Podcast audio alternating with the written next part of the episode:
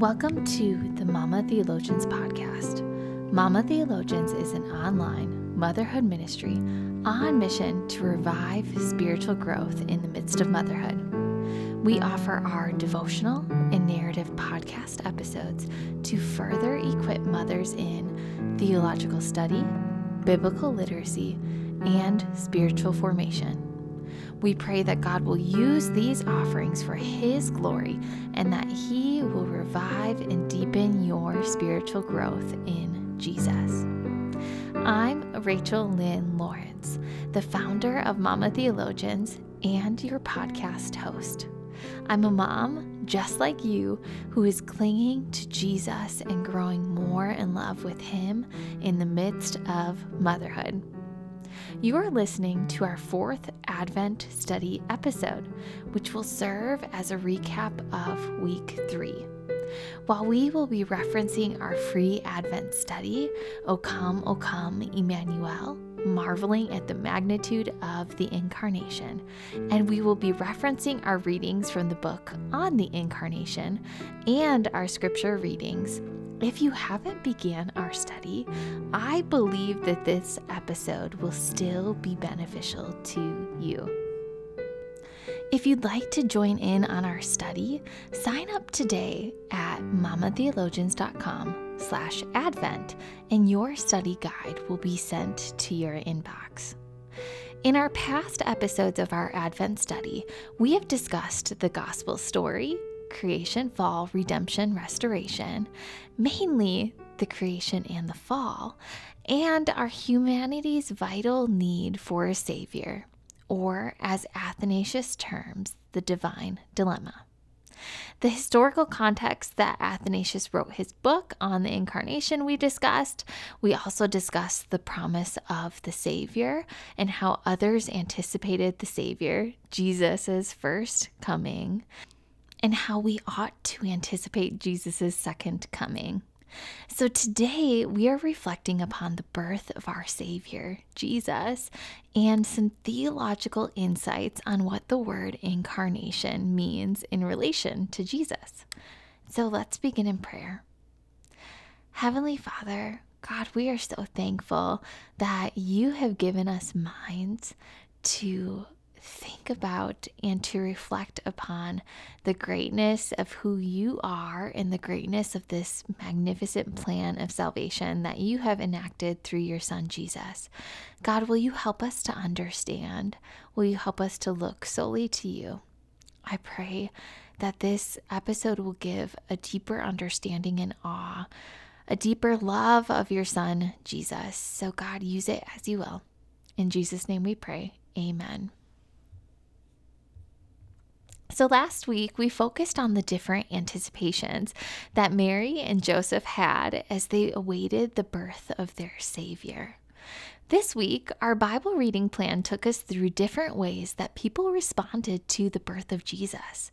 And so I encourage you to go through and read those biblical passages and reflect upon the responses that other had to the birth of Jesus. And you can do so by going to mamatheologians.com slash advent and you can sign up for our free study to receive that study guide there. But for this episode, we are going to discuss the incarnation. Our study is called O Come, O Come, Emmanuel Marvel at the Magnitude of the Incarnation.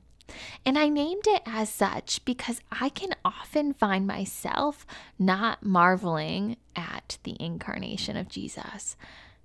Growing up in a Christian church, I find that it is all too easy for this awe, this wonder, to really become plain. And I've also found it easy to simply fall into a lackluster or lukewarm belief in Jesus that can be really just numb to this awe or to this wonder that we should rightly have at our holy God and at his miraculous plan for salvation, who is Jesus. Have you felt that way? Let's open up by talking to God about the times that we have or what we may currently be experiencing. When our heart feels lukewarm or lackluster, when we have this lukewarm or lackluster heart posture towards the magnitude of God sending His Son to become a baby, His Son who always was and always will be, Jesus, who enacted and secured salvation for those who believe in Him. So let's talk to God and ask His Spirit to enliven our hearts so that we may marvel again or we may marvel for the first time at the magnitude of His incarnation.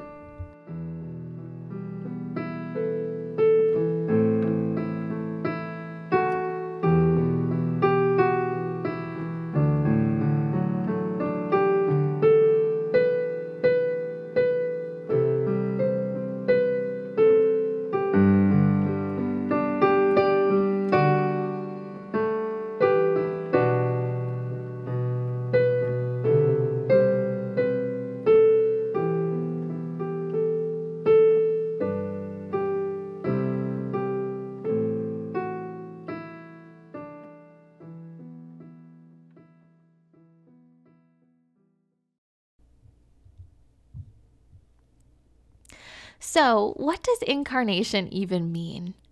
By dictionary definition, incarnation is, quote, is a central Christian doctrine that God became flesh, that God assumed a human nature and became a man in the form of Jesus Christ, the Son of God and the second person of the Trinity. Christ was truly God and truly man.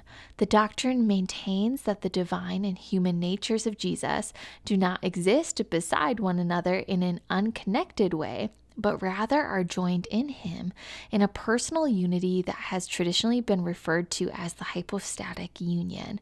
The union of the two natures has not resulted in their diminution or mixture, rather, the identity of each is believed to have been preserved. End quote.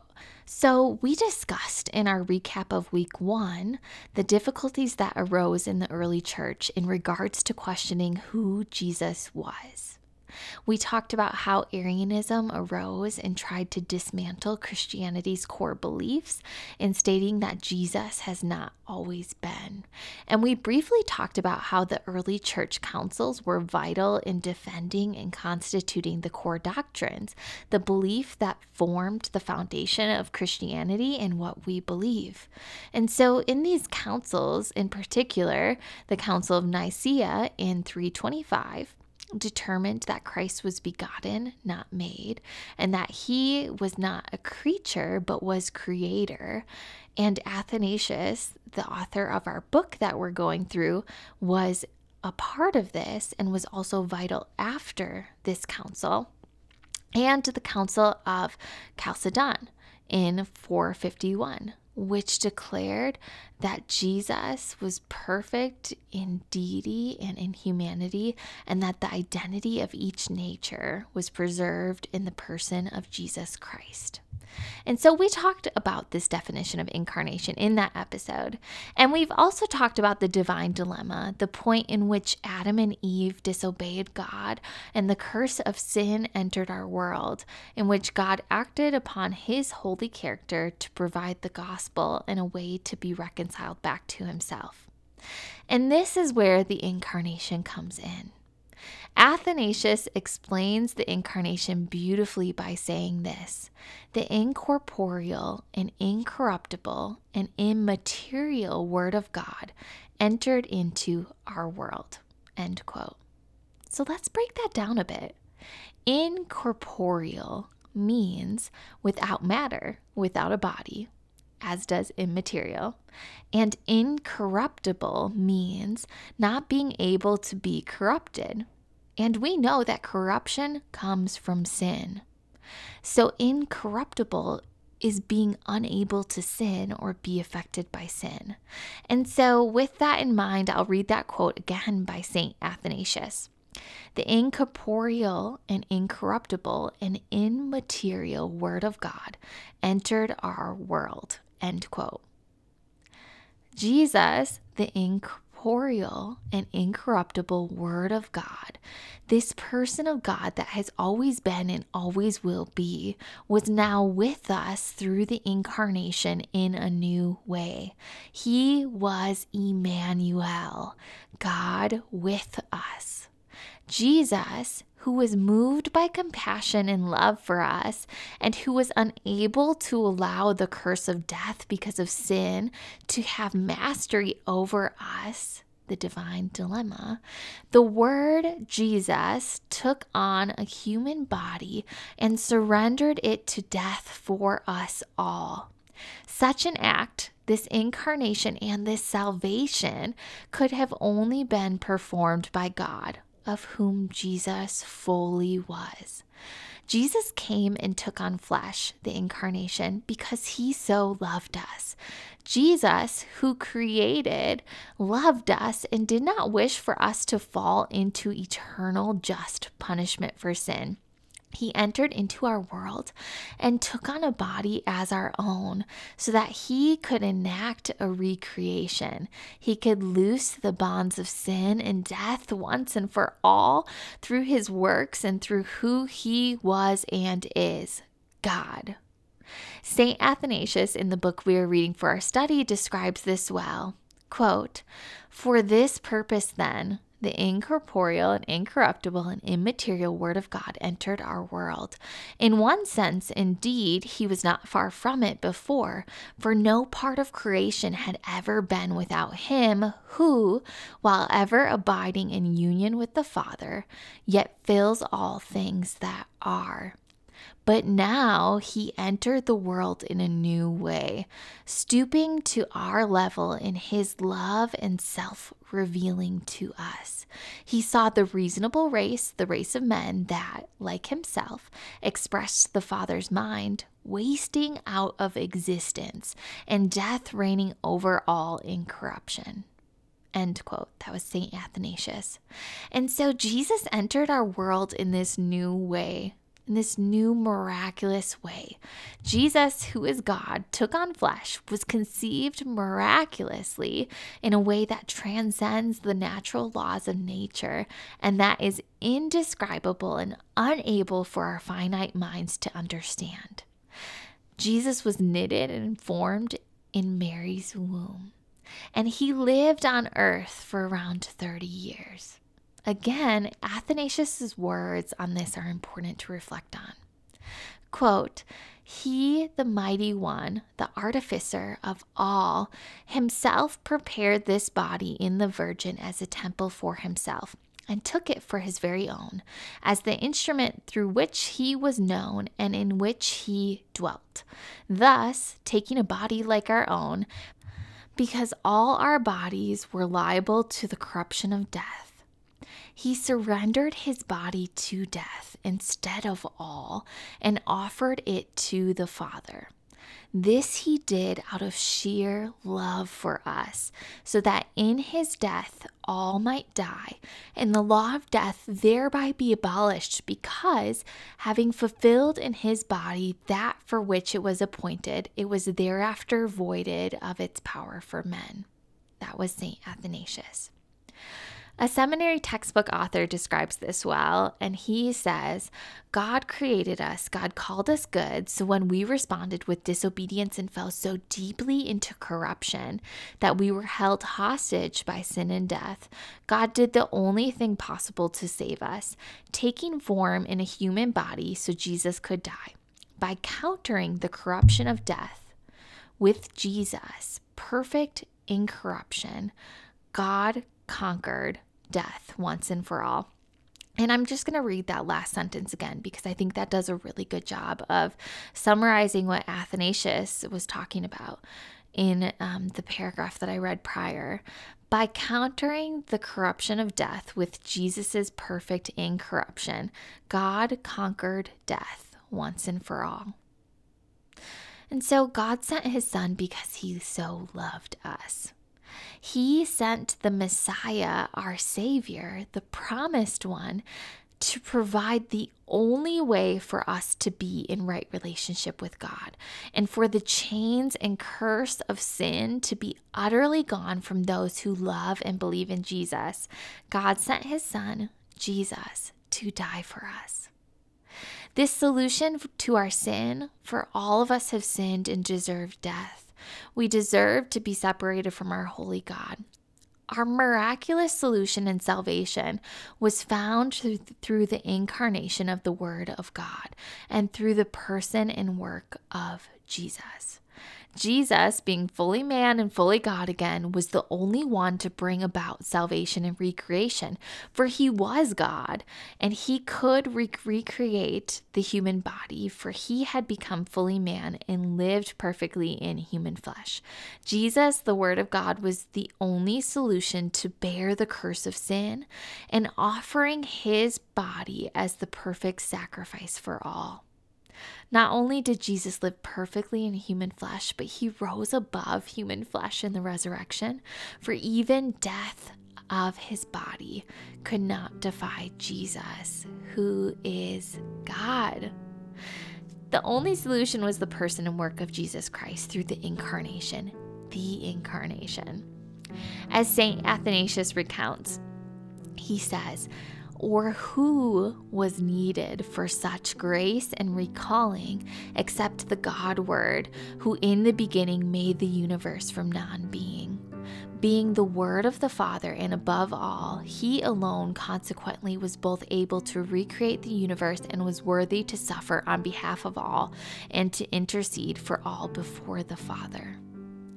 So, again, the incarnation is the act in which the Word of God, the Son, Jesus, took a spotless human body to be made into a temple used as an instrument in which he became fully man, yet remained fully God.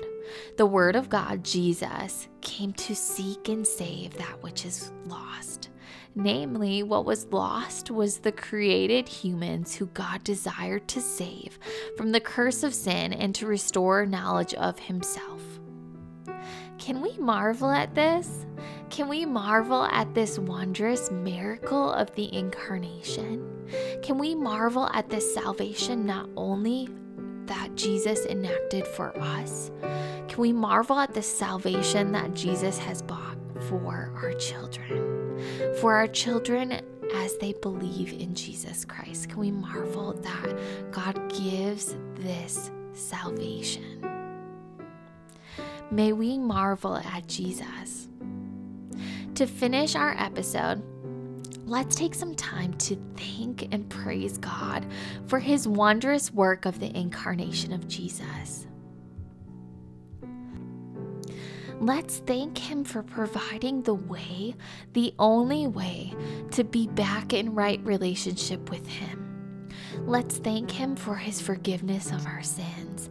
Let's tell Him about our awe and marvel at Jesus' incarnation.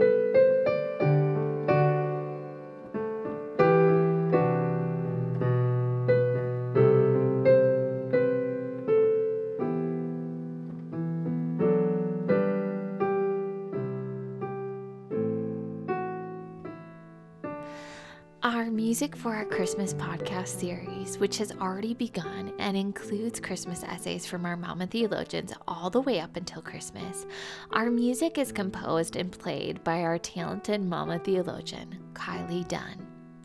Our last episode for our Advent study will release Sunday, December 26th. Make sure to subscribe to our podcast and automatically download all of our Christmas episodes so that you will have ample to listen to as you make Christmas cookies, drive to and from work, are awake with a newborn, maybe drive to a family gathering, or enjoy as you are making Christmas dinner. We pray that all of our episodes are used by God to draw your heart nearer to Him. So, we just released Adrian's Longing for Emmanuel and Leslie's Gifts and Gratitude Undeserved Abundance. In honor of the Christmas week, we have four more Christmas episodes releasing. On Monday, December 20th, you'll hear Denise's Christmas with Christ. On Thursday, December 23rd, you can hear Laura's When the Time Came. On Christmas Eve, Kelsey's Jesus, the Nursling. And on Christmas Day, Elizabeth's The Deliverance. Since our next episode won't release until Sunday, on behalf of the Mama Theologians team, I want to wish you and your family a wonderful Christmas. A Christmas where you rejoice in the birth of our Savior Jesus. And may you wait well with deeper and deeper understanding and awe of what Jesus has done and what he will do. Let's marvel at the magnitude of our God.